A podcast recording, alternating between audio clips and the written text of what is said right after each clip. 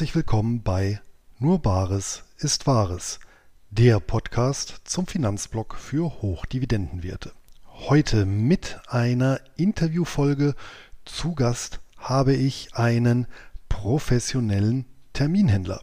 Und mit ihm unterhalte ich mich über die Chancen und Risiken derivativer Finanzinstrumente für Privatanleger. Vorab jedoch noch einige Worte zu Chronext, dem Werbepartner der heutigen Podcast-Folge. Was macht Lebensmomente so wertvoll? Es ist die Knappheit von Zeit. Und die lässt sich immer noch am schönsten an werthaltigen Chronographen ablesen. Ich selbst beispielsweise erfreue mich an meinem Fabrikat aus dem traditionsreichen Glas Hütte. Wer mit dem Gedanken spielt, sich einen edlen Zeitmesser zuzulegen, sollte das Angebot von Chronext sondieren. Chronext, die führende digitale Plattform, um neue und gebrauchte Luxusuhren zu kaufen und verkaufen, bietet über 7000 sofort verfügbare Luxusuhren von 49 Marken, allesamt von einem Chronext Uhrmacher zertifiziert. Egal ob Rolex, Omega oder Breitling, egal ob neu, Vintage oder gebraucht, Chronext bietet eine große Auswahl an Luxusuhren, immer mit zwei Jahren Chronex-Garantie. Auch als Vermögenswert sind begehrte Modelle beispielsweise von Rolex oder Patek Philippe interessant, deren Preis sich in den letzten Jahren mehr als verdoppelt hat. Die Geldschwemme der EZB macht es möglich. Hochpreisprodukte sind natürlich auch Vertrauenssache. Von daher können alle Uhren zu Hause oder in einer der sieben Chronext Lounges in Hamburg, Berlin, München, Stuttgart, Frankfurt, Köln oder Düsseldorf anprobiert werden. Die genauen Standortadressen ebenso wie die persönliche Traumluxusuhr ist natürlich auch unter chronext.de zu finden. Und mit dem Code BAR 150 spart ihr 150 Euro auf eine Uhr ab 3000 Euro Bestellwert. Nochmal zum Notieren, der Code lautet BAR150. Dieser und die Informationen zu Chronext sind auch nochmal in den Notizen zur Folge vermerkt. Und genau dorthin gebe ich jetzt zurück. Heute bei mir im Geldgespräch zu Gast ein Vollblut- und Berufsbörsianer. Er ist gelernter Börsenhändler und seit seinem 20. Lebensjahr für Wertpapierhandelshäuser und Hedgefonds unter anderem an der Eurex tätig, einer der größten globalen Terminbörsen. Unter anderem deswegen habe ich ihn eingeladen. Heute ist er allerdings einige Jahre älter und handelt auf eigene Rechnung für seine eigene Firma und trägt darüber hinaus sein Wissen auch noch in die Republik. Hallo und herzlich willkommen, Adrian Schmidt. Grüß dich, Luis, und danke für deine Einladung. Hallo Adrian. Ja, hat mich sehr gefreut, vor allem einen echten Terminmarktexperten mal hier vor dem Mikrofon zu haben.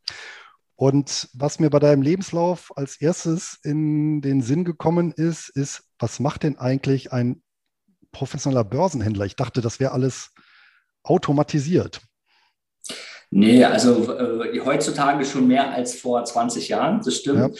Ja. Ähm, aber im Prinzip geht es darum, wenn du ähm, im Hintergrund von der Bank oder Wertpapierhandelshäusern agierst, gerade im Bereich Versicherungen, Pensionskassen, ähm, es muss ja jemand geben, der Entscheidungen trifft, ähm, Kurse stellt, dementsprechend handelt, abwickelt, ähm, kontrolliert und äh, zum Thema Kontrolle immer das Risiko überwacht, so dass alles auch seinen, seinen gewünschten Lauf ähm, vollzogen wird. Und das ist halt das Wichtige im Börsenhändler, der ähm, trifft Entscheidungen und ist aktiv im Handel, je nachdem Zahlung, Lieferung, Lieferung, Zahlung oder auch ganz normal im Eigenhandel unterwegs, ähm, vielleicht auch nur als Absicherung, aber das ist recht äh, umfangreich. Das sind also tatsächlich die Leute, die ich jetzt zumindest aus meiner Jugend- und jungen Erwachsenen-Dasein noch kenne, die dann wirklich seinerzeit original auf dem Parkett dann rumgeschrien und gewedelt haben und Zettel zerrissen haben. Nur eben heute oder vor 20 Jahren dann schon mit äh, Hardware- und Softwareunterstützung. Genau, also das, das war ähm, im Aktienbereich viel länger noch ähm, zugang, aber gerade im Derivatebereich, du brauchst ja mehr Informationen, wenn du verschiedene Optionskombinationen, Laufzeiten die anschaust, verschiedene Taxierungen hast, ähm, dann ist schon wichtig, dass du da ähm, auf dem PC eine Riesenübersicht ähm, vor dir hast, weil wenn du ähm, mal eben auf Zuruf etwas machen musst, äh, die Preise zu kalkulieren, ähm, das hat man eher in den 70ern äh, bis Anfang die 80er gemacht. Aber sonst ist es heutzutage und auch vor 15 Jahren komplett äh, vom Bildschirm alles abgelaufen. Mhm. Aber ich meine, Privatanleger haben ja auch Zugang zu den Terminbörsen. Das heißt also, der Börsenhändler an so einer Terminbörse, der macht dasselbe, also in Anführungsstrichen dasselbe wie ein Privat, wie eine Privatperson, nur eben dann auch im Auftrag beispielsweise von institutionellen Anlegern und dann durchaus auch etwas komplexere Sachen. Ja? Genau, also du musst abgrenzen, im Prinzip ist es dasselbe. Heutzutage hat ja jeder auf Augenhöhe die gleiche Möglichkeit mhm. über, du hast ja auch da verschiedene Partner über die IB-Struktur, CapTrader, ähm, direkt ähm, an der Eurex oder CMI zu handeln. Du mhm. hast fast Zugang zu jedem ähm, ja, Börsenplatz der Welt und kannst als privater Anleger frei entscheiden, was du kaufst, verkaufst, wenn du weißt, was du äh, machen möchtest. Wenn du wirklich einen Handelsplan hast, eine Strategie, dann ist es kein Problem. Ein professioneller Händler, da muss man schauen, in welcher Position er ist. Macht er mehr so Order Execution, dass jemand sagt, okay, wir brauchen das und das, äh, setz es bitte um, handel das durch, bau die Position auf oder ab. Ähm, oder ist es jetzt jemand, der Entscheidungen trifft rein im Eigenhandel, der sagt, Mensch, äh, das ist jetzt zum Beispiel eine günstige Option, die kaufe ich oder ich habe eine bestimmte Strategie, Strategie auf dem Basiswert eine Erwartung, ähm, um die dann zu verkaufen, zu managen, dass man sagt, okay, ich habe äh, zum Beispiel verschiedene einen Call auf einen Long Call auf eine Position oder Optionskombination. Und je nachdem, wenn mein Szenario ähm, sich äh, dann realisiert, dass ich dann sage, okay, kann die Position managen, dass ich verschiedene Kombinationen weiterhin aufbaue. Oder ich bin jetzt der klassische Händler, der für bestimmte Werte Market Making macht, der sagt, okay, ich bin verantwortlich ähm, im Rahmen von, von der Börse beauftragt, als zum Beispiel Skontoführer ähm, die Preise zu stellen oder bin ein Maklermitglied, der dafür äh, Kauf-Verkaufpreise stellt und im Hintergrund mir die Position hedge und versuche, wie so ein Arbitragehändler dann ähm, ja. Äh, ordergebührenneutral ähm, mein Tagesbrot zu verdienen, weil ich natürlich auch einen Auftrag habe, äh, für, für einen bestimmten Wert die Liquidität zu stellen. Verstehe. Das heißt, ihr sorgt auch mit dafür, dass die berühmte Optionskette auch mit Zahlen befüllt ist.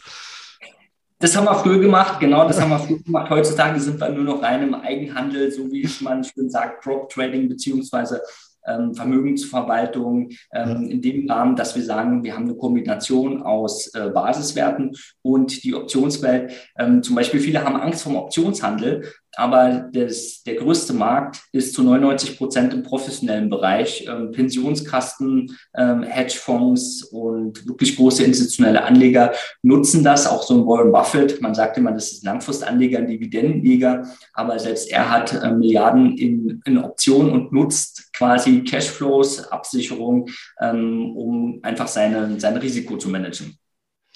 Ja, oder Chancen zu wahren, wie beispielsweise erinnere ich mich äh, Goldman Sachs, den ja mit 5 Milliarden aus der Patsche geholfen hat. Das hat er sich ja auch mit Optionen, meine ich, oder Optionsschein, das weiß ich jetzt nicht, aber auf jeden Fall mit Derivaten versüßen lassen, die er dann auch, glaube ich, gezogen hat ein paar Jahre später. Ne? Genau, die hat er, hat er so mittels Optionen, der ist dann ein ganz harter Fuchs, der dann über den OTC-Markt einen Deal macht und sagt, pass auf, wir kreieren diese Optionen über diesen Basiswert und diese Laufzeit, ähm, den Preis, den kriege ich und der wurde dann auch dementsprechend eingepflegt. Da hat er richtig Geld gemacht. Ähm, aber dafür hat er auch seinen, seinen Cash gehabt. Äh, es wäre schwieriger gewesen, über Anwälte, Verträge das auszuarbeiten. Das hätte lange gedauert. So hat man es ganz einfach über den regulierten Markt erstellt. Und äh, Goldman Sachs hatte innerhalb von 48 Stunden Verfügung über das Kapital. Und er wusste ganz genau, ähm, dass er eine Sicherheit hat, dass ihn da auch keiner über den Tisch ziehen kann, weil er letztendlich die Option dann auch eingebucht bekommen hat. Sehr schön.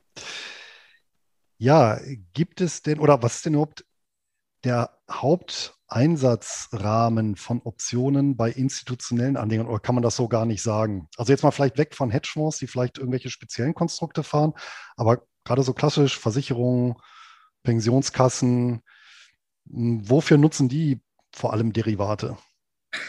Also die nutzen primär nur um Absicherungsgeschäfte zu tätigen. Also Optionen, Schrägstrich Futures, ähm, um einfach sein Risiko zu streuen gegenüber ähm, seinem, seinem Gesamtmarkt. Man versucht ja, ähm, der klassische Fondsmanager hat einen Benchmark und den muss er schlagen. Ähm, natürlich denkt man zum Beispiel, ja, wenn ich mir jetzt irgendwelche Fonds anschaue auf den DAX, ja, der kann den äh, DAX ja schwer schlagen. Dann muss man fairerweise zu sagen, ähm, er darf auch nur auf dem DAX ähm, agieren. Ähm, er muss eine Mindestquote haben und er hat natürlich die ganzen Kosten und die Gebühren. Ähm, er müsste rein optisch ungefähr fünf Prozent mehr als der Gesamtmarkt äh, fahren. Ähm, auf der anderen Seite hat er weniger Risiko, weil er das Risiko steuert. Und da muss man gucken, sind es aktiv gemanagte oder passiv gemanagte Fonds.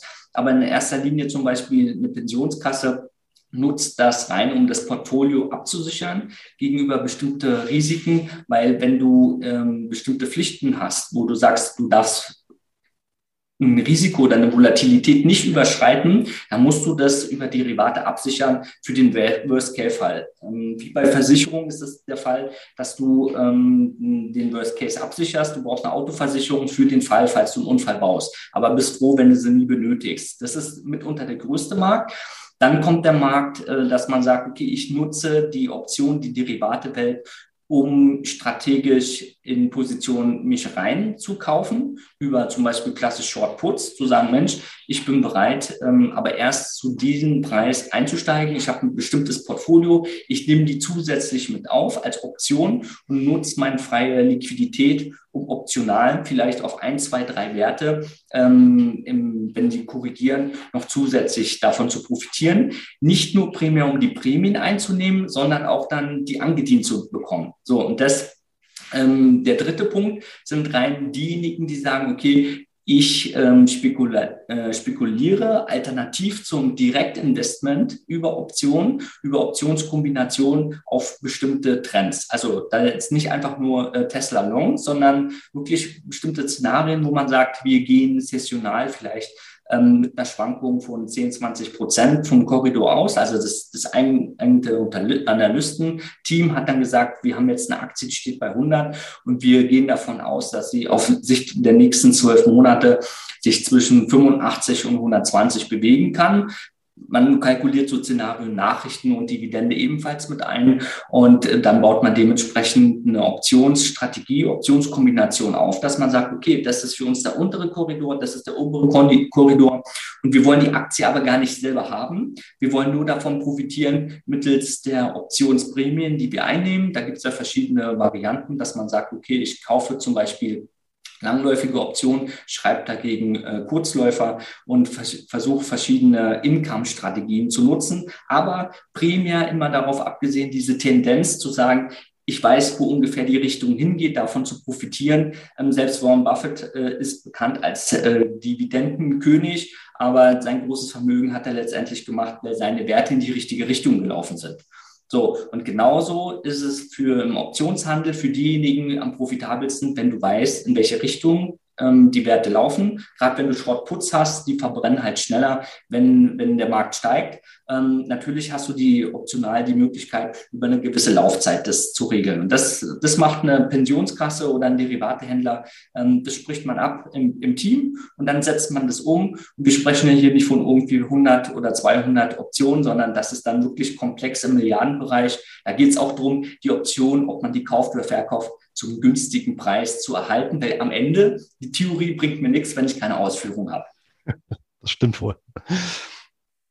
Ja, Adrian, dann lass uns doch mal von den weg von den institutionellen hin zu den privaten wechseln. Gerade die, äh, in den letzten ja, Monaten, ja, wenn nicht sogar Jahren, haben ja zunehmend Privatanleger den Optionshandel für sich entdeckt. Ist das so eine Beobachtung, die du teilst?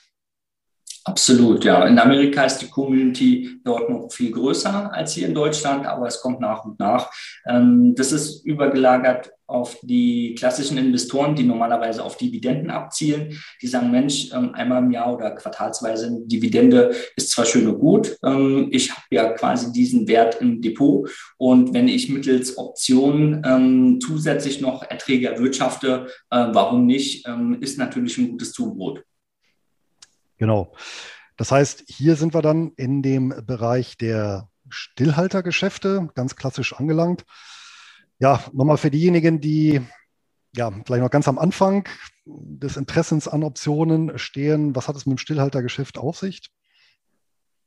Ähm, Stillhaltergeschäft äh, ist letztendlich, ich gehe ähm, die Pflicht ein, einen Wert zu einem bestimmten Preis zu kaufen oder zu verkaufen und dafür äh, kassiere ich dann eine gewisse Optionsprämie, die vom Markt, die nach Erwartungen hoch oder niedrig sein kann. Ähm, Im Allgemeinen rechnet man da im Fachjargon zwischen, sagen wir mal, zwischen 6 und 15 Prozent kann ich mit einer einfachen Stillhalterstrategie auf meinem Depot ohne Probleme jährlich zusätzlich ähm, erzielen. Ähm, hingegen ein Dividendeninvestor, wenn er zwischen drei und sechs Prozent bekommt, da er, ähm, sagen wir mal, als Trostpreis unterwegs ist. Ja, aber wir haben uns ja auch schon mal im Vorfeld so unterhalten. Äh, lassen sich natürlich schwer vergleichen, beide Welten, weil ich denke mal, eine, eine Grundvoraussetzung dessen muss man sich natürlich vorher klar sein, ist mit einer Dividendenstrategie oder allgemein mit einer Aktienstrategie, kann ich mich natürlich sehr passiv aufstellen. Wenn ich eben ein breit gestreutes Portfolio habe, dann reicht es vielleicht, ja, sogar einmal im Jahr reinzugucken, ist manchmal vielleicht sogar auch gesünder. Ja, verpasst man dann die, äh, die schlimmsten Ausfälle wie eben Februar, März letzten Jahres.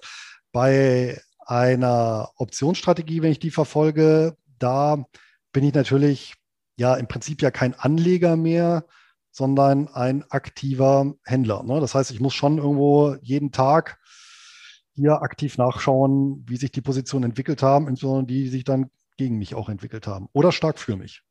Richtig, im Prinzip bin ich zwar mittelfristig unterwegs, sollte aber zumindest mal auf dem Handy täglich reinschauen, äh, welche Veränderungen es gegeben hat. Ähm, eher im positiven Sinn, weil ich kann gerade bei Stillhaltergeschäften schneller etwas verdient haben, als ich ähm, ursprünglich gedacht habe. Genau, das geht ja auch. Kommen wir gleich nochmal drauf zu sprechen. Ja, ähm, wir haben in dem Umfeld grundsätzlich zwei Möglichkeiten, hatten wir auch schon mal erwähnt. Einmal eben den Call, beziehungsweise konkret den Covered Call. Covered deswegen, weil er gedeckt ist. Also hier geht es darum, ich habe einen Aktienbestand und verkaufe eben das Recht, ähm, diese Aktien jemand anderem anzudienen. Und dafür bekomme ich eben eine bestimmte Summe Geld. Ne? Die, und auf der anderen Seite eben den Secured Put. Das heißt, hier habe ich im Prinzip Liquidität liegen und verkaufe jemandem anderen das Recht, mir seine Aktien zu einem bestimmten Preis anzudienen. Und auch hierfür bekomme ich dann eben eine Prämie. Und in der Regel mache ich es ja dann so als Stillhalter, dass ich natürlich äh, einen Kurs nehme, der ja, aus dem Geld ist, wie es heißt. Das heißt also, wo ich noch eine gewisse Kursreserve habe, ähm, bis eben die Option in dem Bereich läuft, dass sie dann tatsächlich ausgeübt werden kann. Das nochmal als grobe Charakteristik. Da gehst du auch noch mit konform, ja. Genau. genau, ja klar, ne, richtig. Aber die Kunst dabei ist natürlich auch in gewissermaßen das Timing zu haben, weil umso mehr ich Erfahrung habe, beziehungsweise für mich wirklich einen Handelsplan habe, wo ich weiß, okay, ähm, ich muss jetzt unbedingt den Wert als solches nicht kennen, aber ich kann ungefähr abschätzen, was ist jetzt gerade günstig, was ist teuer, macht enorm viel aus und würde ich mal für einen Privatanleger als größtes Potenzial sehen, gerade an all diejenigen, die schon vielleicht ein paar Jahre unterwegs sind, wenn ihr euer Timing noch ein bisschen optimiert, gerade als, als Stillhalter ähm, von Optionen. Ähm, ihr könnt ohne Probleme das Doppelte rausholen, ähm, wenn man ein bisschen geduldig ist und sich dafür wirklich einen Handelsplan aufstellt, zu welchem Zeitpunkt oder über welche Limitstruktur ich eingehe. Weil wir im professionellen Bereich haben uns immer gefragt, Mensch, Warum kriegen wir auf der Geld- und Briefseite, also Angebot, Nachfrage als, als Market Maker von Optionen, warum kriegen wir zu dem Preis eine Ausführung? Wer macht das? So, und da kriegt man dann halt ein bis fünf ähm, Lots und kann die auf der anderen Seite wieder verkaufen. Weil in der Regel ähm, zum Mittelpreis, das ist dann ungefähr der faire Preis und der Rest ist äh, der Verdienst des Market Makers. Ähm, die meisten denken, ich will jetzt zum Beispiel für eine für eine ähm, Microsoft hier und jetzt will ich die schreiben. Ich habe ja tagtäglich, morgen kriege ich von der Logik her weniger als heute. Ich kriege jetzt zum Beispiel 50 Cent, ähm, deswegen will ich die zu 50 Cent haben. Ähm, die meisten denken aber gar nicht nach, warum kriege ich nicht 70 Cent? Und wenn ich mich ein bisschen mit dem Thema beschäftige, ähm, ist, ist allein entscheidend, an, zu welcher Uhrzeit am Tag ich eine Order platziere. Und äh, ich würde immer raten, für den Einstieg Limite zu verwenden und äh, ein bisschen geduldig zu sein, weil die Börse bewegt sich und einfacher kann man nicht mehr verdienen, beziehungsweise bessere Preise bekommen. Und wenn ich das für mein ganzes Depot umsetze, das macht wirklich eine Menge aus. Ähm, ich habe ja auch die Möglichkeit, gerade in der professionellen Depotstruktur verschiedene Optionskombinationen oder ähm, Verknüpfung mit als Bracket Orders zu verbinden, ähm, da sehe ich auf jeden Fall ein Riesenpotenzial, nicht nur rein als Stillhalter unterwegs zu sein, sondern zu sagen, ich professionalisiere mein Stillhaltergeschäft. Dazu brauche ich nicht mehr Zeitaufwand. Es geht nur darum, äh, strukturierter vorzugehen. Gibt es denn eine ja, generelle Aussage, wann besonders günstige Handelszeiten sind oder variiert das nach Art der Aktie und des Stillhaltergeschäfts? Bezogen aufs Tag oder bezogen auf, auf, auf Quartalsweise? Achso, nein, ich meinte jetzt bezogen auf den Tag. Gibt es meinetwegen oh. äh, bestimmte äh, Zeitkorridore, wo die Prämien tendenziell höher sind als zu anderen? Also wenn ich, wenn, wenn ich äh, Leidenschaft habe, ein bisschen Zeit habe und jetzt äh, die Möglichkeit habe, im Laufe des Tages mal meinen Handel vorzubereiten, dann würde ich immer erstmal die Taxierung für den jeweiligen Wert mir anschauen. Ähm, wenn ich jetzt in der TWS schaue, habe ich die Möglichkeit, da weiß ich ungefähr, wo der Preis reinkommt und ich kriege ja auch ein Gefühl, äh, wo die ähm, Optionspreise zu Vortag ungefähr dann eröffnen. Ähm, theoretisch kann ich es auf den Cent genau ähm, ermitteln, aber letztendlich wird der Market Maker dementsprechend von dem Volumen, was reinkommt, ähm, dann die Preise stellen. Ähm, ich würde mal sagen, so mindestens zehn Minuten nach Börseneröffnung ähm, und äh, kurz vor ähm, Börsenschluss. Da haben wir die größte ähm, Volatilität als solches und die Liquidität. Und da sind die ein oder anderen großen, ähm, sagen wir mal, Optionshändler, das sind institutionelle, die gucken dann nicht auf den Cent genau hin. Ähm, die wollen eher eine Position ausgeführt bekommen. Da kann ich als Kleiner von profitieren, ähm, dass die mir einfach äh, der Marktmaker sagt, okay, da steht jetzt auch noch einer, will fünf Lots verkaufen, komm, die kriegt er auch noch, dann bin ich die heute los. Er hat vorher vielleicht im Blockdeal hinten dran irgendwie schon 1000 Lots gehandelt und dann kann er einfach seine äh, seinen Task, Task seine To-Do-Liste schließen und sagen, okay, komm, da kriegst du 70 Cent, ähm, wo man denkt, hey, hoppla, ähm, wie geht denn das? Die Quotierung war gerade anders. Ähm, ja. Das machen die dann aber gerne. Das sind zum Teil auch Algorithmen, die ähm, dementsprechend dann einfach ähm, die Position abschließen.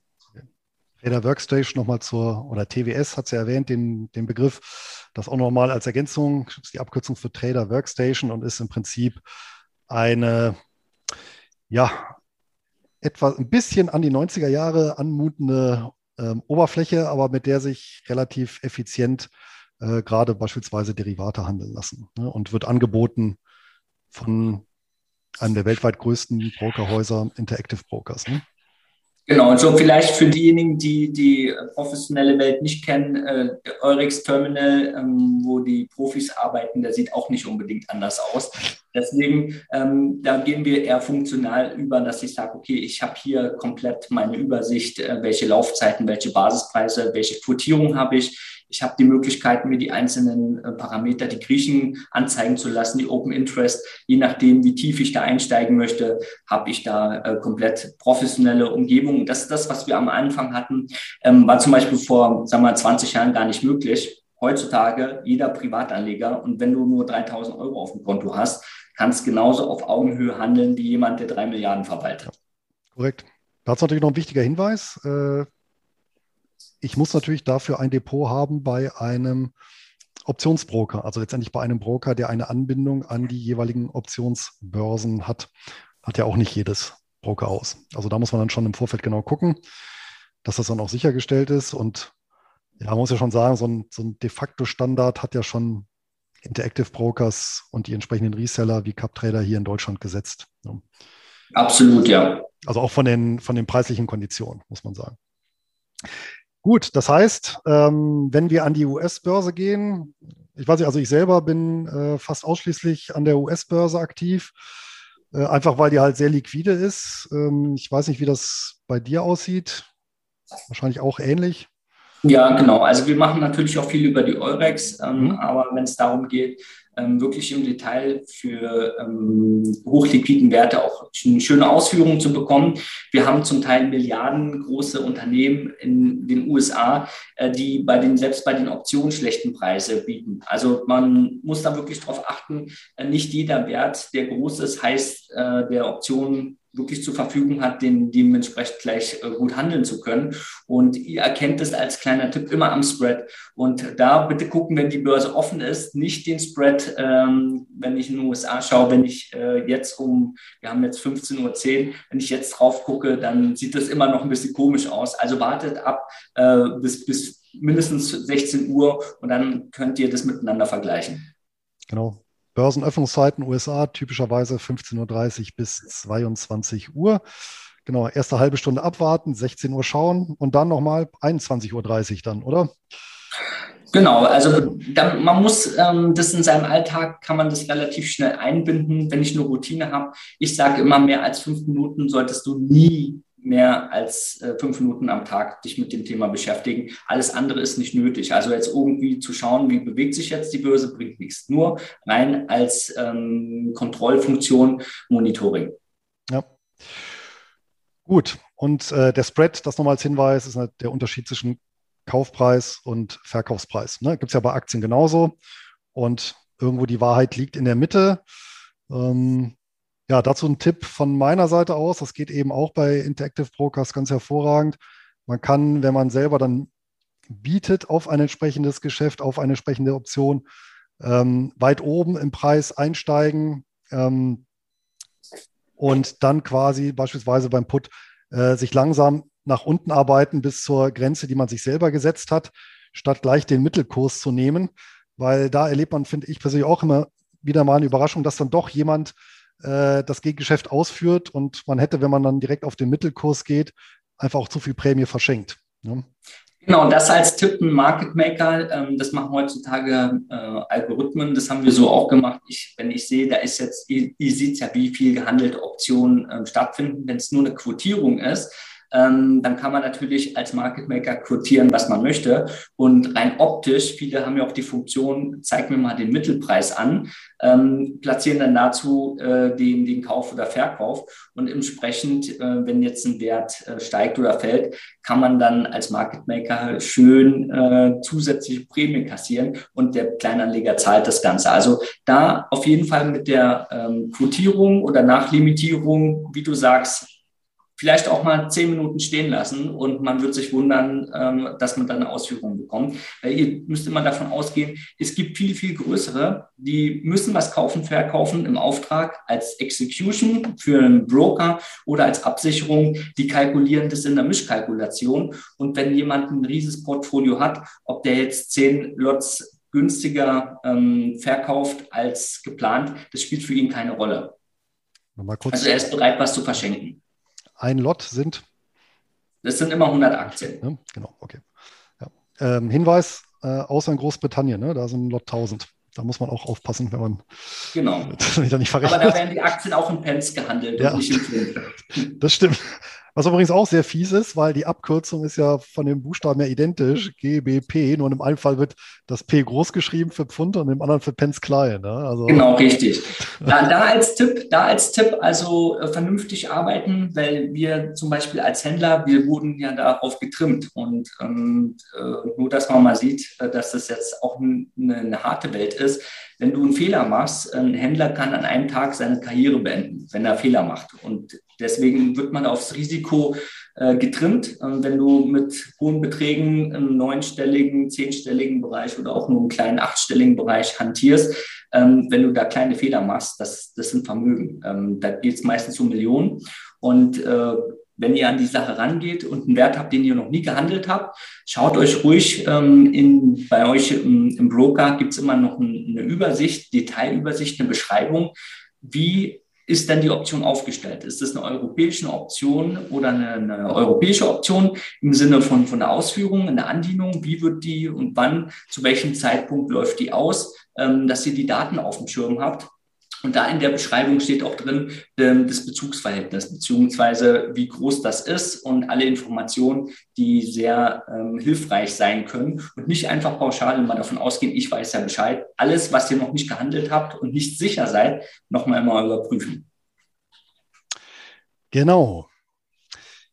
So, ähm, ein Punkt, der jetzt, ja, sagen wir mal, die letzten drei bis sechs Monate ja doch zahlreichen Optionshändlern hier zu schaffen gemacht hat, war die Tatsache, dass wir ja doch eine recht niedrige Volatilität hatten.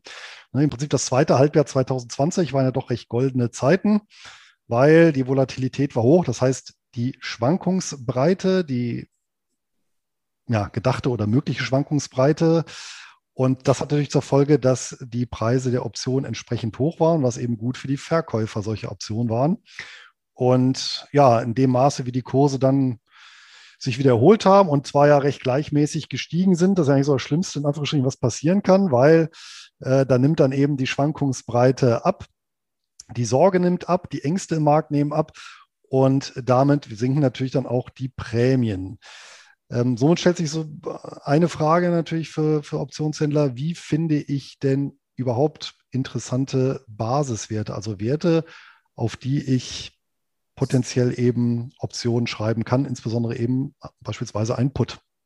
Na, da wird es ja erst spannend. Ähm, ja. weil, wenn der breite Markt alles Mögliche anbietet, dann mache ich es mir ein bisschen einfacher. Hm, also ich sollte auf jeden Fall von vornherein wissen, ähm, ein Optionshändler der handelt letztendlich den Basiswert oder ein Szenario auf dem Basiswert, aufs Underlying. Und ich muss, bevor ich, ob ich jetzt nur eine Aktie handle oder eine Option, ich muss mir ein Szenario ähm, überlegen, von was gehe ich aus. Also wo wird sich der Wert hin äh, entwickeln, in welchem Zeitraum. Also ich muss ganz klar wissen, wo steige ich ein, wo steige ich aus und wie manage ich das, projiziert auf, auf dem Basiswert oder das Underlying. Und dann kann ich erst entscheiden, was ist für dieses Szenario jetzt die entscheidende ähm, Laufzeit und der Basispreis. Und da muss ich prüfen, lohnt sich das überhaupt? Und da hast du recht, die Volatilität ist gesunken. Ähm, pauschal auf dem Gesamtmarkt. Das heißt, ich kriege weniger Prämie. Das heißt jetzt aber nicht, dass ich meine Performance ähm, darunter leiden lassen sollte, sondern ich muss einfach nur die richtigen Werte finden. Und äh, man, da muss man schauen, was würde ich denn, was bin ich für ein Anleger, ähm, was ist mein Schwerpunkt ähm, von der Volatilität her. Also prinzipiell, vielleicht habe ich ein paar Branchen, die ich besonders gut ähm, handeln kann, beziehungsweise vielleicht gibt es auch Branchen ethisch gesehen, äh, moralisch, die ich jetzt nicht handeln möchte. Ähm, ich sollte auf jeden Fall mir eine, eine größere Liste anlegen, wo ich sage, okay, das ist mein Spektrum. Und äh, ich muss dann nicht immer nur im, im, DAX rumwühlen oder ich muss jetzt nicht einfach nur Nasdaq 100 durchschauen, sondern ich kann mir, muss mir mal die Mühe machen, äh, Werte rauszufinden, wo ich sage, okay, die bin ich am Ende auch bereit, langfristig zu halten. Und du wirst sehen, wenn du dir die Mühe machst, wirst du genauso ein bis zwei Prozent pro Wert ähm, als Stillhalter pro Monat kassieren können, ähm, weil der Gesamtmarkt ist zwar der Gesamtmarkt, aber ich muss vom Gesamtmarkt immer unabhängig ähm, arbeiten. Und ich muss ja nicht akzeptieren, dass es gerade keine hohe Prämien gibt. Da gibt es genug Auswahl. Ähm, selbst im DAX habe ich da Möglichkeiten, äh, im Monat ein Prozent äh, pro DAX-Wert zu schreiben. Ich muss mir halt nur ähm, die Arbeit machen, die zu finden. Und äh, wie ich die finde, muss ich halt für mich einen Handelsplan erstellen, wo ich weiß, lückenlos, interpretationsfrei, wie ich daran gehe. Und dann habe ich äh, quasi eine gewisse Auswahl. Und dann kann ich sagen, okay, das sind meine Einstiegsszenarien, da gehe ich jetzt rein. Ähm, von dem Szenario gehe ich aus und dann gucke ich Schritt für Schritt in die Option, wie sind da die Preise und dann werde ich vielleicht nicht auf Anhieb welche finden, aber wenn ich da fünf bis zehn Werte habe, dann werde ich immer drei, vier Werte auf der Hand haben, wo ich direkt gute ähm, Ausführungen letztendlich äh, in der Realität bekomme und es spielt keine Rolle, ob ich jetzt ein kleines Konto habe oder äh, das machen die Großen ebenfalls, die vielleicht dann auch ein paar hundert Millionen schwer sind. Mhm. Die Volatilität ist natürlich das eine, aber es wären ja noch so andere Faktoren für dich. Nehmen wir mal an, du würdest einen Put schreiben wollen, würdest einen Wert raussuchen wollen und mh, hm, dein Ziel ist es tatsächlich, die Prämie zu vereinnahmen, nicht unbedingt, dass du diesen Titel eingebucht bekommst. Was wären noch so mhm. Faktoren, auf die du schauen würdest? Also wenn ich, ähm, also es geht darum, ich will äh, Prämie einnehmen, aber ich will, will mir die Aktie nicht einfangen, richtig? Richtig, muss ja auch keine Aktie sein. Mittlerweile gibt es ja auch äh, sehr liquide gehandelte Optionen, beispielsweise auf ETFs, wo ich dann quasi auch einen ganzen Markt ähm, ja, abbilden kann. Okay, vom, vom Risiko sollte ich mir aber überlegen, was ist Worst Case, was ist, wenn, wenn der Markt mir so entgegenkommt, dass ich sie doch angedient bekomme. Also das, das kann ich ja nicht ausschließen. Da sollte ich schon dran denken. Klar. Aber wenn ich jetzt Worst Case ist Wirecard, ne?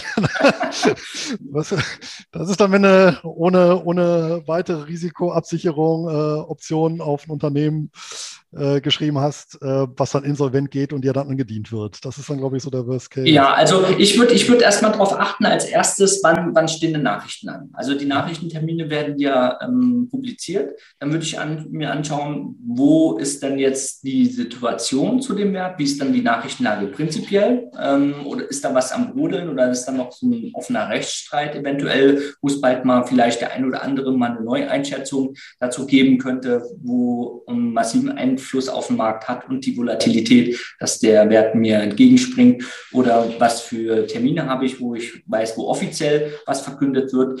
Ähm, das würde ich mir anschauen und dann würde ich auf jeden Fall darauf achten, wie ist denn die Handelsstruktur. Und da kommen wir wieder zum Handelsplan. Ich muss ja wissen, ist der Markt jetzt eher ähm, in der Aufwärtsstruktur, in der Seitwärtsstruktur oder in der Abwärtsstruktur. Und das macht oft für den Optionshändler, der klassische Optionshändler hat sich das in der Regel nie angeschaut. Die, die meisten gehen über die Griechen, gucken sich die Deltas an, vielleicht die Volatilität und das war's. Aber ich habe einen riesen Vorteil, wenn ich mir anschaue, in welcher Situation befindet sich das Wertpapier und dass ich für mich eine Analyse ähm, vollziehen kann, wo ich ganz genau weiß, wo wir aktuell uns, uns befinden. Also die Orientierung im Markt, eine Qualitätsstufe, in der Hinsicht ähm, ist der Wert überhaupt handelbar. Weil am Ende, wenn ich jetzt einen Short Put habe, muss ich im Worst Case davon ausgehen, der kommt mir entgegen. Aber ich möchte ja eine hohe Wahrscheinlichkeit haben, dass er sich vom Preis, den ich geschrieben habe, nach oben weg entwickelt, beziehungsweise genau. oberhalb des Preises bleibt. Und wenn ich jetzt eine gewisse Struktur habe, wo der Markt Hoch- und Tiefpunkte hat, ähm, dann kann ich ungefähr abschätzen, wenn ich jetzt von der Laufzeit, ähm, die Regel ist zum Beispiel 1 zu 3, 1 zu 5, ähm, wie hat er sich jetzt, wenn ich jetzt 30 Tage eine Option schreibe, wie hat er sich die letzten 90 bis 150 Tage entwickelt? Und dann habe ich einen Zielkorridor, weil da waren irgendwelche Nachrichten, Volumen ist vorstanden, das ist die, die Charakteristika der, der, der Bewegungsdynamik. Und dann weiß ich ungefähr, wo ich aktuell bin. Äh, bin ich eher am oberen Ende, bin ich am unteren Ende? Und wenn ich jetzt am unteren Ende mich befinde und dann quasi da einen Short-Put schreibe und die Nachrichtenlage soweit ähm, unbedenklich ist, dann weiß ich, dass, dass ich höchstwahrscheinlich den sowieso nicht angedient bekomme. Weil mhm. wie Ebbe und Flut. Ähm, ich, ja. ich versuche einfach Vorteile auf meine Seite zu ziehen. Ähm, das passt dann auch ganz gut. Beziehungsweise, wenn ich jetzt schaue, was immer interessant ist, so Hexen sagt, zu den großen Verfallstagen, zu schauen, was habe ich dann Open Interest. Ähm, wo, wo sind da die Marken, wo sich der Markt hinbewegen sollte, beziehungsweise was haben die Insider gemacht? Wenn es Kapitalerhöhung, gab es da Kapitalerhöhungen zum bestimmten Preis. Die Aktien, die werden jetzt nicht abrutschen, weil ähm, nehmen wir jetzt Beispiel, äh, zum Beispiel ein Unternehmen wie, wie Nordex. Ja, für den Optionshandel macht es nicht so viel aus, aber die haben in kürzester Zeit mehrere Kapitalerhöhungen durchgeführt, mit den Großaktionäre komplett ähm, angedient bekommen. Und ähm, da gibt es jetzt keinen, der verkaufen möchte. Weil der, der verkauft hätte, der hätte es schon verkaufen können. Ähm, und wenn die Großen bereit sind, dazu zu kaufen, dann haben wir mehr Käufer als Verkäufer auf dem Markt. Das bedeutet, ich habe einen imaginären äh, Widerstand oder Boden, wo der Markt sich eher vielleicht herumdümpelt, aber am Ende eher nach oben wieder bewegen wird, mhm. weil das Interesse der breiten Aktionäre Richtung, Richtung Norden geht. Und wenn das Unternehmen fundamental stabil aufgestellt ist, dann folgen in der Regel positive Nachrichten.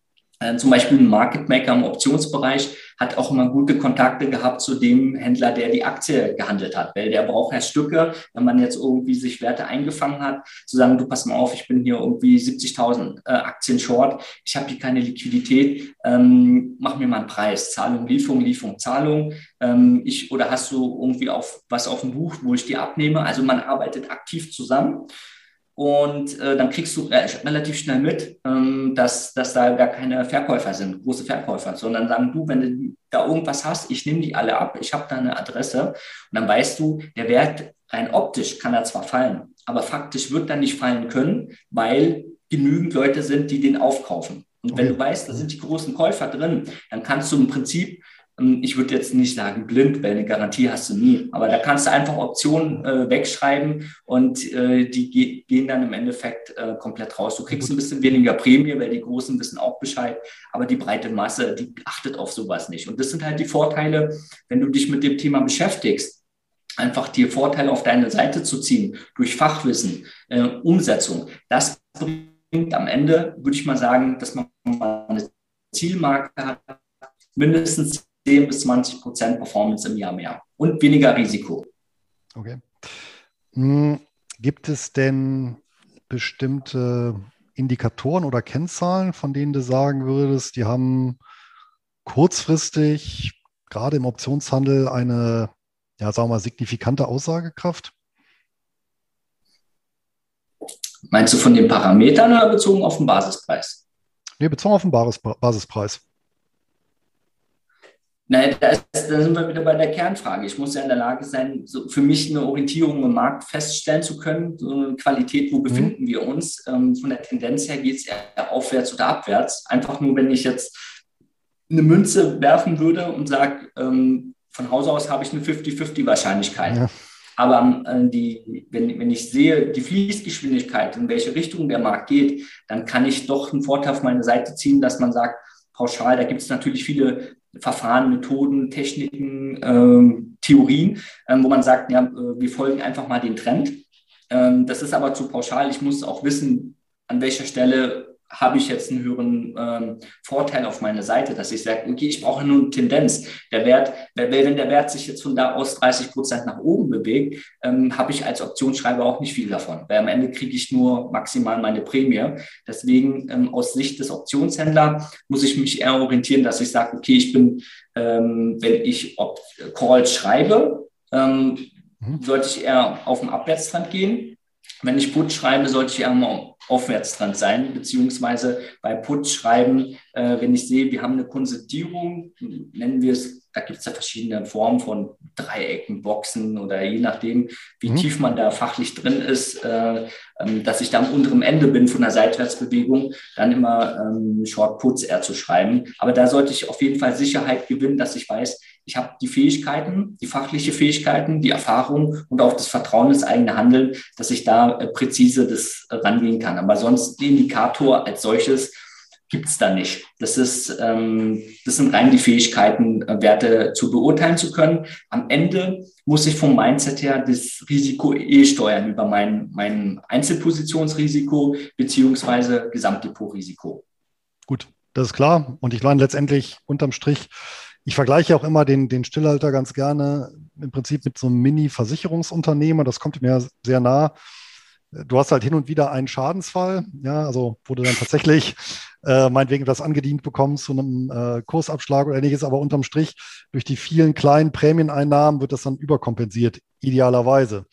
Ähm, wobei natürlich auch hier, vielleicht, das ist natürlich auch ganz treffend vielleicht zu einer Versicherung, du auch hier natürlich mit einem sehr standardisierten Regelwerk arbeitest. Denn ich denke, eine, ja, eine Regelbindung ist im Bereich der Optionen vermutlich noch wichtiger als im Aktien- oder ETF-Handel. Ne? Ja, absolut. Also wenn ich da nicht eine, eine fixe Kennzahl für mich habe, also das mhm. kann ja jeder machen, wie er möchte. Und das ist so wiederum das Problem. Jeder ist ja mit seinem Konto alleine.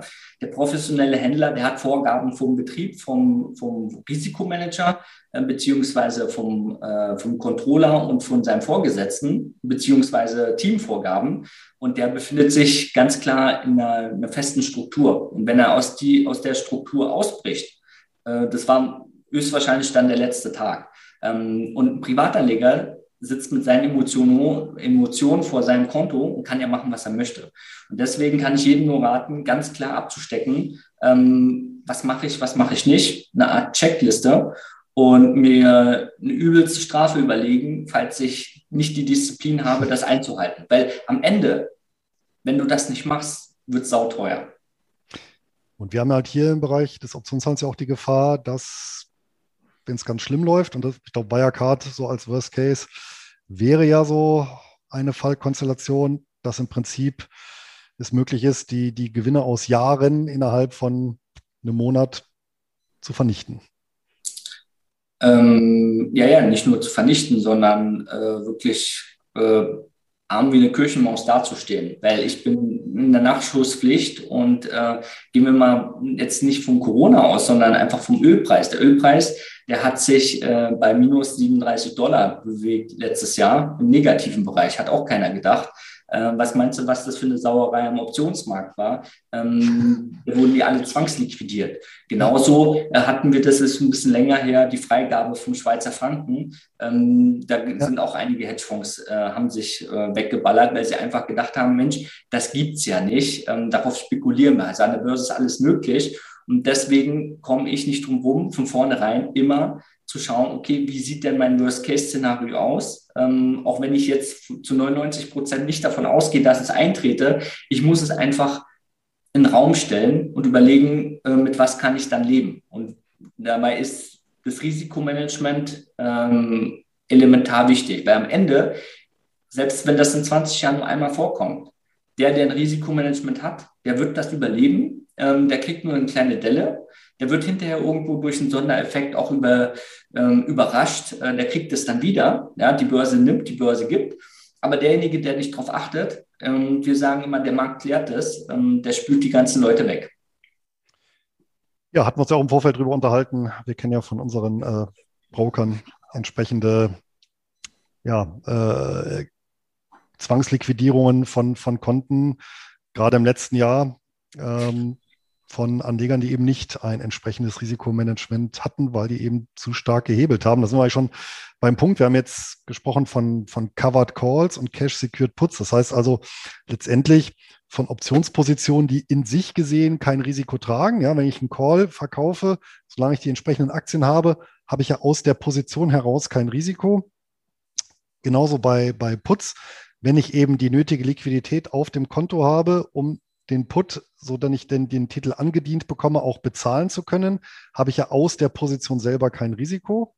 Ja, ja. Ähm, nun gibt es ja auch manche Anleger, sagen, nee, äh, bisschen, äh, bisschen mehr Zoch in den Kamin reinzubringen. Ich kann natürlich das Ganze auch naked machen, wie so schön heißt, also nackt. Das heißt, ich kann natürlich Calls verkaufen, ohne die Aktien zu haben oder Puts, ohne die Liquidität zu haben. Was hältst du von solchen ja doch riskanten Operationen? Kann man machen?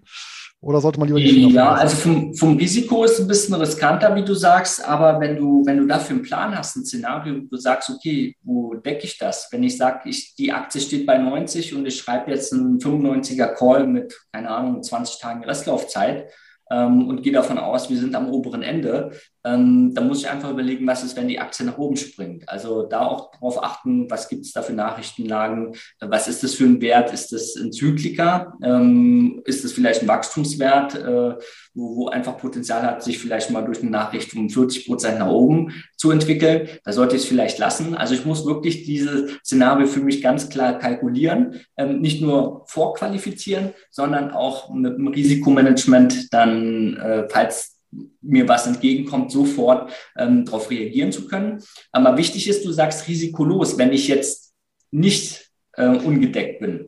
Äh, ich würde aber immer sagen, pauschal als Stillhalter habe ich eher das Risiko, mich um meine Gewinne selbst zu begrenzen. Weil am Ende, auch wenn ich eine Position habe, äh, eine Aktienposition und einen Call schreibe, wichtig ist wirklich entscheidend, an welcher Stelle schreibe ich jetzt einen, einen Call? Weil für die Calls kriege ich in der Regel ein bisschen weniger primär als für die Puts. Mhm. Ähm, aber viele kennen das vielleicht, die haben eine Option verkauft und dann läuft die Aktie einfach 10, 20 Prozent weiter. So, und äh, da kommt es dann auch wieder darauf an, die Fähigkeiten zu haben, wirklich diese, diese, diese Orientierung im Markt für sich festzustellen. Das ist entscheidend und da ist der Riesenbonus. Aber pauschal ähm, ist es gecovert, ähm, hast du dann von vornherein einfach nur deine Gewinne ähm, auf ein Maximum äh, festgeschrieben. Genau, richtig. Und risikolos meinte ich, das Rechtsgeschäft selber ist risikolos. Also du hast auf ja, der Position genau. selber kein Risiko. Natürlich hast du ein Risiko, dass beispielsweise die Aktie, die du angedient bekommst, dann im Kurs äh, abschmiert. Ne? Also das heißt, also genau. klar, aber du kannst nicht, äh, du kannst aus dem Geschäft selber im Prinzip nicht pleite gehen. Das geht ja nicht, weil das eben gedeckt ja. ist. Ne?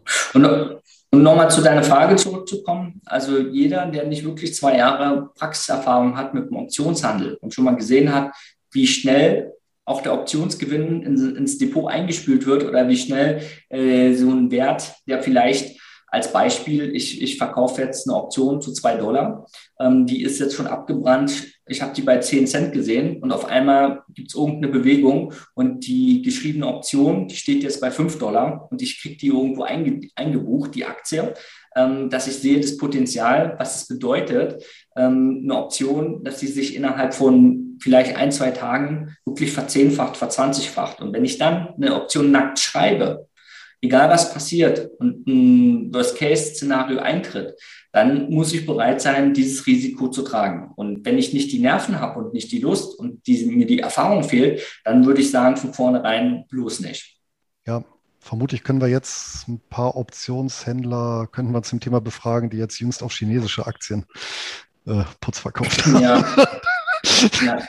Das war ja glaube ich, keine so angenehme Erfahrung. Aber dazu auch wiederum, wenn du, wenn du dich in Richtung der Fließgeschwindigkeit orientierst, wenn du äh, sagst, okay, wo sind die Trends, die hm. ähm, pauschal als Tipp für euch, ein Crash ist immer nur eine Extremsituation, eine Beschleunigung der ähm, Abwärtsbewegung, die vorher schon stattgefunden hat. Und äh, so ein Climax oder ein Sell-Off ähm, auf der positiven Seite nach oben, äh, dass man sagt, Mensch, wie bei einer VW-Aktie damals mal, äh, ist nichts anderes als eine Beschleunigung des Aufwärtstrends. Im Öl letztes Jahr ebenfalls. Äh, Öl ist nur ins Negative gerutscht. Wir waren vorher schon im Abwärtstrend. Und wenn ich diese, diese Ströme von vornherein definiere, dann kann mir das nicht passieren. Dann einfach die Dinger zumachen und im Portfolio-Gedanken langfristig denken, was ist mein Ziel. Ähm, ich sollte ja nicht alle äh, Eier in einem Nest haben, zu sagen, okay, da gehe ich jetzt raus, lasse ich. Ähm, ihr müsst einfach gucken, dass ihr regelmäßig Cashflows generiert. Monat für Monat, Quartal für Quartal, Jahr für Jahr. Und ihr dürft einfach nicht überlegen, ach, das gibt schon. Ähm, am Ende, die Börse hat immer recht. Und äh, das ist auch das Spannende, aber auch das Gefährliche. Nochmal zu den Trends, weil das gerade aufgegriffen hat, so wie ich vorhin verstanden hatte, hm, bist du schon Verfechter letztendlich von, von charttechnischen Signalen, oder? Um so gewisse Trends festzustellen? Naja, charttechnisch ist es dann visuell. Ähm, du musst ja. Wenn du als Händler unterwegs bist, als Market Maker im Aktienbereich oder im Optionsbereich, dann gehst du nach Angebot, Nachfrage. Das hat was mit Preis-Action zu tun. Und aus der Preis-Action, die, die Footprint sozusagen, sind dann die, die Charts. Und mhm. ähm, es ist einfach so das große Geld. Ähm, wir, sehen, wir sehen ja zum Beispiel, es gibt ja viele Märkte, die einfach nur steigen, wenn man nur auf der Käuferseite ist.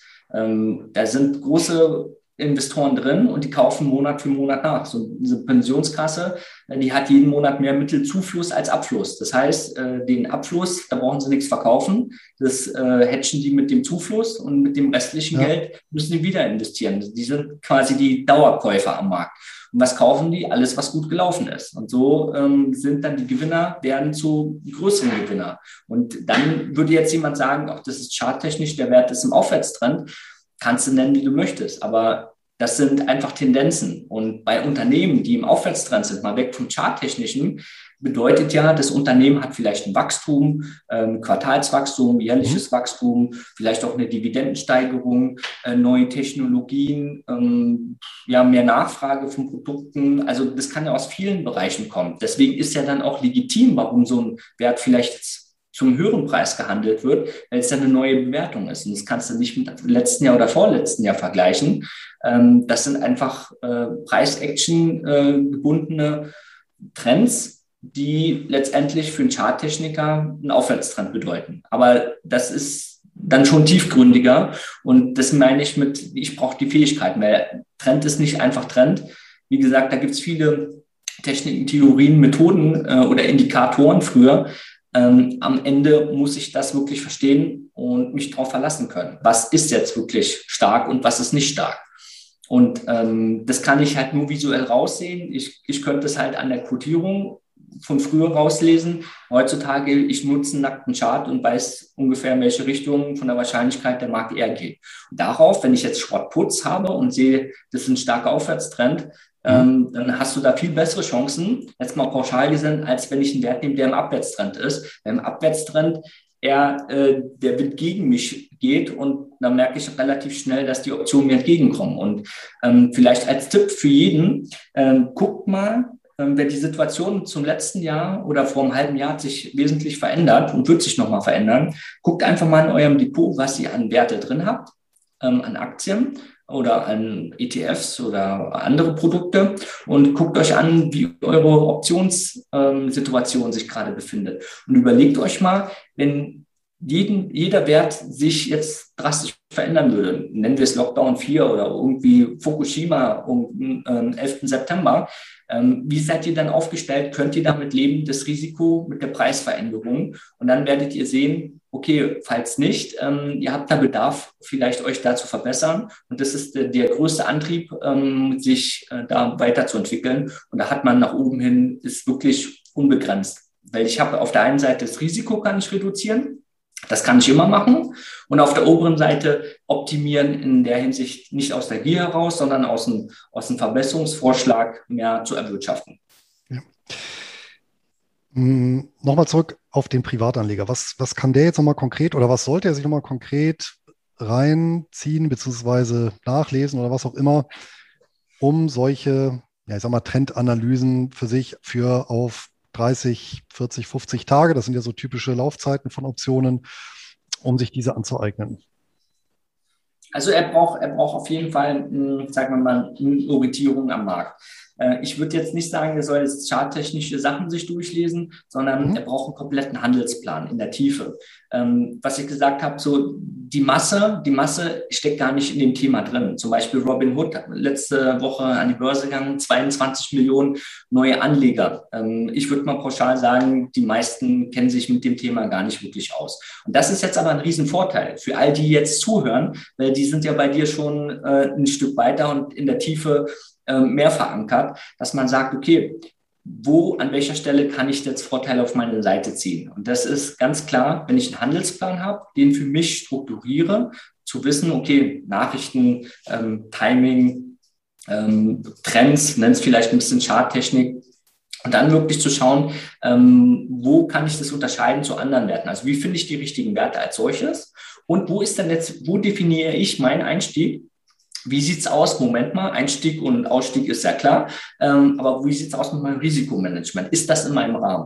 Und wenn ich da so eine Art Kontrollfunnel für mich habe ähm, und den für mich definieren kann, dann kann da jetzt auch nicht viel anbrennen, weil es gibt immer mal eine Option, die kommt entgegen, aber in Summe ähm, Stillhalter, äh, wenn du das gut machst, solltest du schon 90 Prozent äh, der Optionen sollten auf deiner Seite liegen und damit ist das Geld verdient.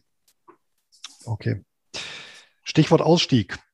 Hm, bist du eher ein Freund von automatisierten Ausstiegsregeln oder eher, ja, wie soll ich sagen, anlassbezogene Ausstiegsregeln? Also automatisiert meine ich beispielsweise, äh, mache ich ja auch so, wenn eine Option, also nehmen wir konkret eine Put-Option, ähm, 80 Prozent an Wert verloren hat, aber die Laufzeit noch mindestens x Tage sind, Pi mal Daumen zwei Wochen, ähm, dann die Position glattstellen, weil es dann natürlich lukrativer ist, eine neue Put-Option zu schreiben, weil ja die Masse des äh, Kurses weg ist. Umgekehrt, wenn eine Option gegen mich läuft und beispielsweise 250 Prozent ähm, vom ursprünglichen Verkaufspreis äh, ausmacht, dass man dann glatt stellt, ähm, um eben die Verluste zu begrenzen. Das wäre jetzt beispielsweise, oder das wären jetzt automatisierte Regeln oder eben anlassbezogen, wenn eben bestimmte Signale ausgelöst werden.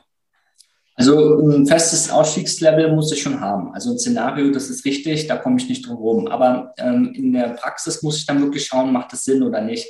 Weil äh, wenn ich sehe, manche verkaufen jetzt irgendwie für 5 Cent, äh, kaufen eine Option zurück, ähm, wo die Ordergebühren fast genauso hoch ist, wie ähm, die, die den, den restlichen Betrag durchverdienen kann, dann macht das gar keinen Sinn. Das ist unnötige Arbeit.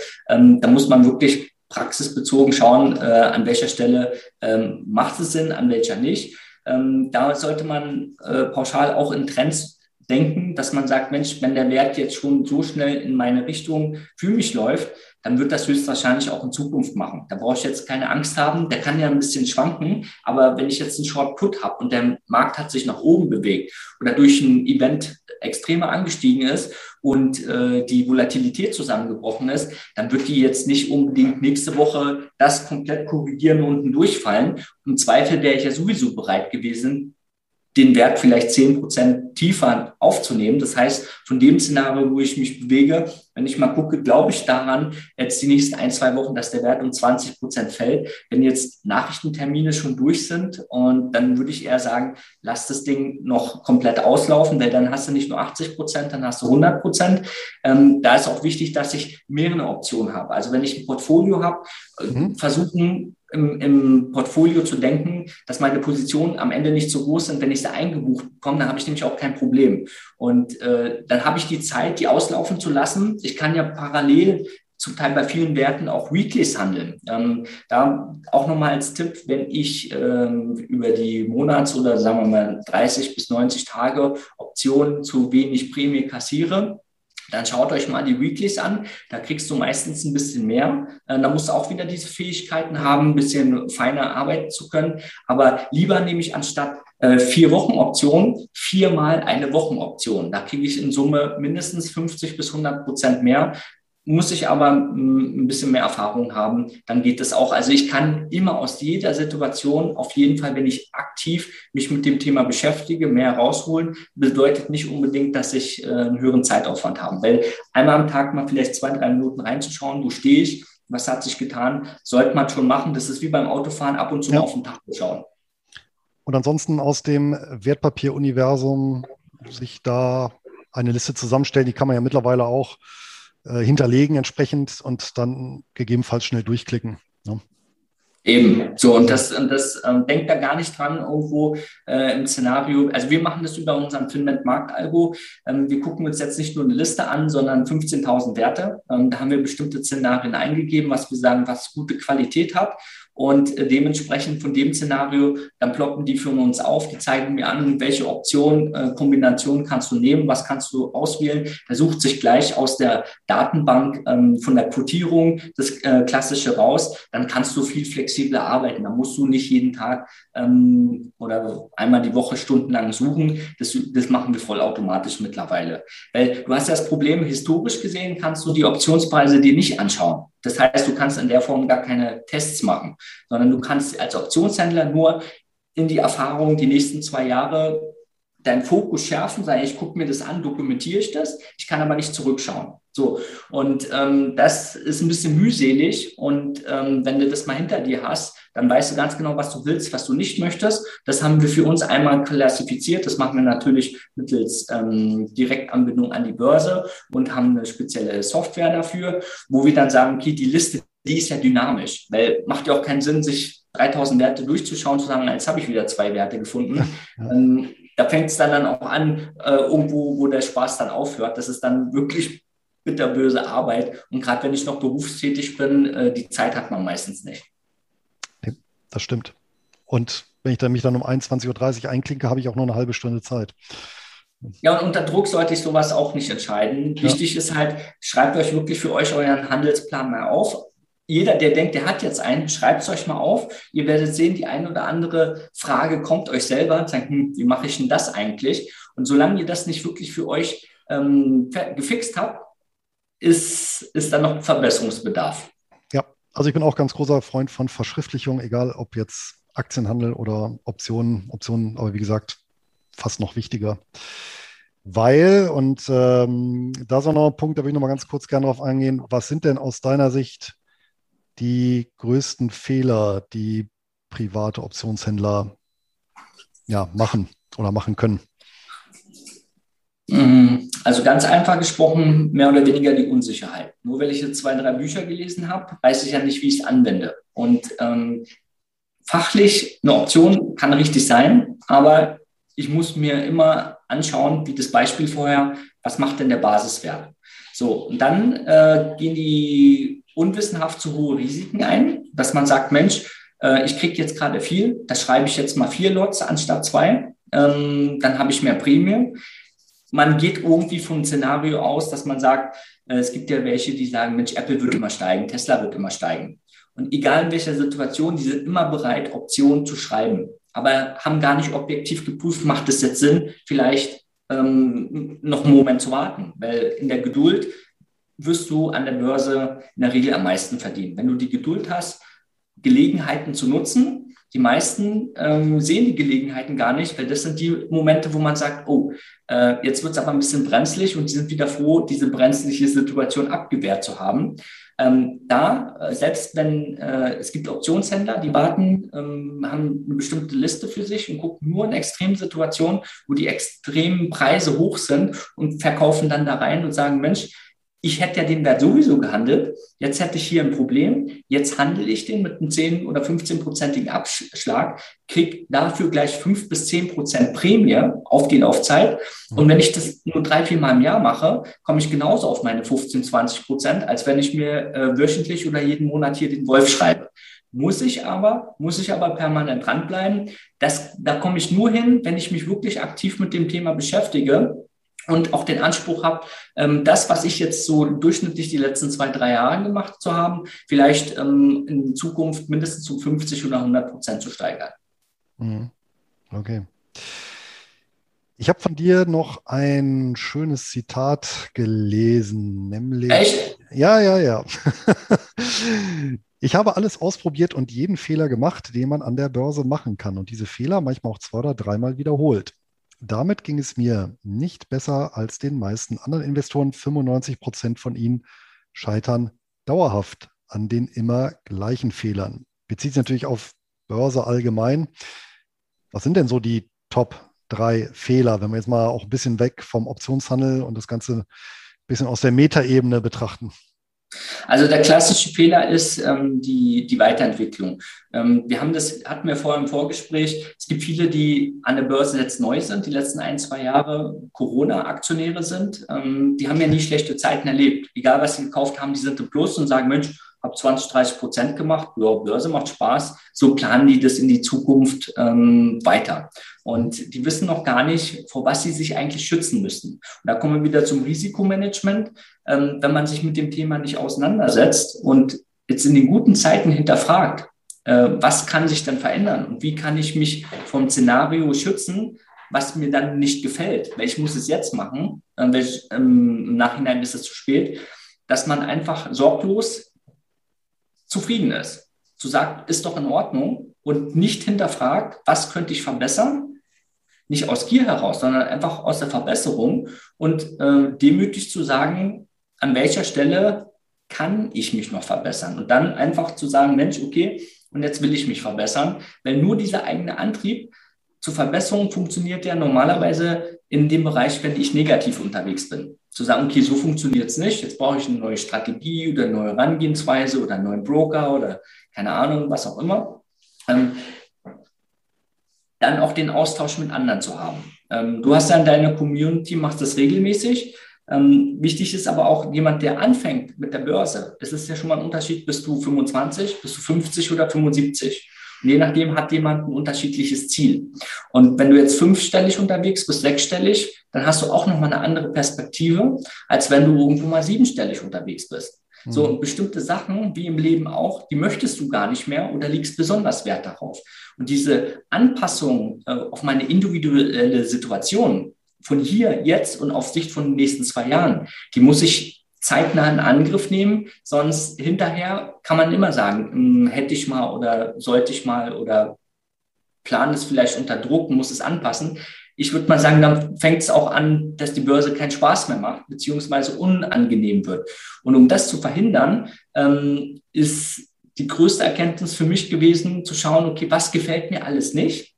Oder wo, schätze ich, kann ich mich noch verbessern? Ich schreibe mir das alles auf und ich so, habe mir mal Leute gesucht, die eventuell das für sich schon geklärt haben und mit denen einfach im Austausch gewesen, beziehungsweise habe mich unterstützen lassen, habe natürlich auch Geld bezahlt und ihr glaubt gar nicht, wie schnell ähm, man diese Lücken füllen kann. Und ähm, guck mal, du hast ja auch erzählt, du hast ja jetzt äh, mehr oder weniger 20 Jahre Erfahrung von der Börse. Früher war das ein ganz anderer Leidensweg, sich in das Thema mal reinzuarbeiten. Heutzutage hast du viele Möglichkeiten. Ich würde aber sagen, wenn ich jetzt nochmal 20 wäre, ich hätte verdammt großes Problem, diese ganze Informationsflut für mich zu verarbeiten und dann die PS auf die Straße zu bekommen, zu sagen, mhm. okay, ja, was mache ich jetzt am Ende? Ja, ich weiß nicht, ob es heutzutage besser oder schlechter ist. Ja, ist schlechter auf eine andere Art, ne? Ja, also früher, früher war man ja wirklich gezwungen, sich mehr Gedanken zu machen, weil auch allein, allein durch den Preis einer Order, ja, ich konnte mich ja auch nicht jede Sekunde irgendwie in eine App einwählen und dann nee. äh, ja, günstig kaufen oder verkaufen, ja, sondern da musste man sich ja schon ein bisschen was überlegen. Ne? Also, ja. Also von daher, jede Zeit hat wahrscheinlich ihre eigenen Herausforderungen. Das ist wahrscheinlich so. Ne? Ja, Adrian, dann erstmal recht herzlichen Dank. Ähm, auch ich konnte hier aus dem Gespräch hier von einem Insider, vom Profihändler doch einiges mitnehmen. War sehr interessant. Das freut mich. Insbesondere auch nochmal so diesen, diesen Einblick in diese institutionelle Kulisse, weil übrigens tatsächlich eine der Hauptfragen, äh, die ich tatsächlich auch immer bekomme, ist, ja, äh, wenn, wenn ich der Stillhalter bin, wer sind denn immer die, die das Gegengeschäft eingehen? Ja, und ähm, meine Standardantwort war dann auch natürlich immer, naja, Leute, die ihre Position absichern wollen, das sind natürlich häufig institutionelle. Von daher fand ich auch nochmal schön, dass es äh, aus berufenem Munde bestätigt wurde. Ja, ja, klar. Ja, also an, ihr dürft ja nicht vergessen, das ist jetzt ähm, kein Mythos, sondern im Optionshandel, ihr habt immer die Gegenseite. Ein Optionspreis kommt nur zustande, wenn die andere Seite, wenn du was verkaufst, ist jemand anders bereit, das zu kaufen. Und das ist jetzt keiner, der unbedingt sagt, ich gehe, ich bin jetzt bereit, den, den Put zu verkaufen. Und ein anderer sagt, ich kaufe den Put, weil ich auf fallende Kurse setze, sondern das kann auch nochmal viel tiefgründiger sein in einem Portfolio als Theorie, dass sich ähm, vom Algorithmus das so ergeben hat, für den Wert verkaufen wir jetzt im Portfolio sind, von der Theorie einfach mal zehn Puts das bedeutet nicht, dass der auf dem fallenden Kurs sich sichert oder absichert, sondern ähm, im Prinzip den Rahmen des Portfolios kreiert. Ja, sehr schön. Danke nochmals für die Ergänzung. Und ich glaube, wer tiefer in die Materie jetzt bei dir oder bei euch einsteigen möchte, der kann sich wohin wenden? Ja, äh, ihr könnt uns finden bei finment.com. Vielleicht kannst du das bei dir ähm, irgendwo auch platzieren, Kontaktdaten das, zu uns. Das kommt auf jeden Fall in die Gesprächsnotizen zur Folge. Genau, wir sollen einfach bei uns Kontakt aufnehmen. Äh, wir können ähm, auch so ein Erstgespräch führen, dass wir mal schauen, okay, wo befindest du dich, wo willst du hin, auf welchem Level bist du, wie sieht deine Weiterentwicklung möglicherweise aus. Vielleicht macht eine Zusammenarbeit Sinn oder auch nicht. Ähm, wenn ihr Fragen habt, schreibt uns einfach an und ähm, da im Endeffekt auf jede Frage gibt es in der Regel eine Antwort. Man muss immer gucken, dass es halt sinnmäßig ist und auch ernsthaft. Aber ich denke mal, du hast da coole Leute. Also, finman.com, coole Leute habe ich auf jeden Fall. Und alle weiteren Informationen dazu im Blogbeitrag und in den Notizen zum Gespräch bzw. Podcast-Folge. Adrian, war mir ein Vergnügen, hat mich sehr gefreut. Ähm, was lange währt, wird endlich gut. Wir waren ja schon ja. lange an dem Gespräch dran. Ähm, war eine runde Sache und ja, ich wünsche euch weiterhin viel Erfolg und ja, freue mich dann auf ein Wiedersehen. Super, machen wir. Dann können wir uns überlegen, du kannst ja Fragen sammeln, was die Leute am meisten beschäftigt nochmal. Und dann können wir vielleicht mal schauen, dass wir einen zweiten Termin haben und da auf die Fragen eingehen. Das ist eine super Sache. Da komme ich sicherlich drauf zurück. Okay, also ich schreibe einfach ähm, den Luis an und äh, dann kann er sich ein neues Programm überlegen und dann finden wir einen Termin und machen eine zweite Runde. So machen wir das. Adrian. Super. Also, mein Lieber. Bis ciao, dahin. ciao. Tschüss.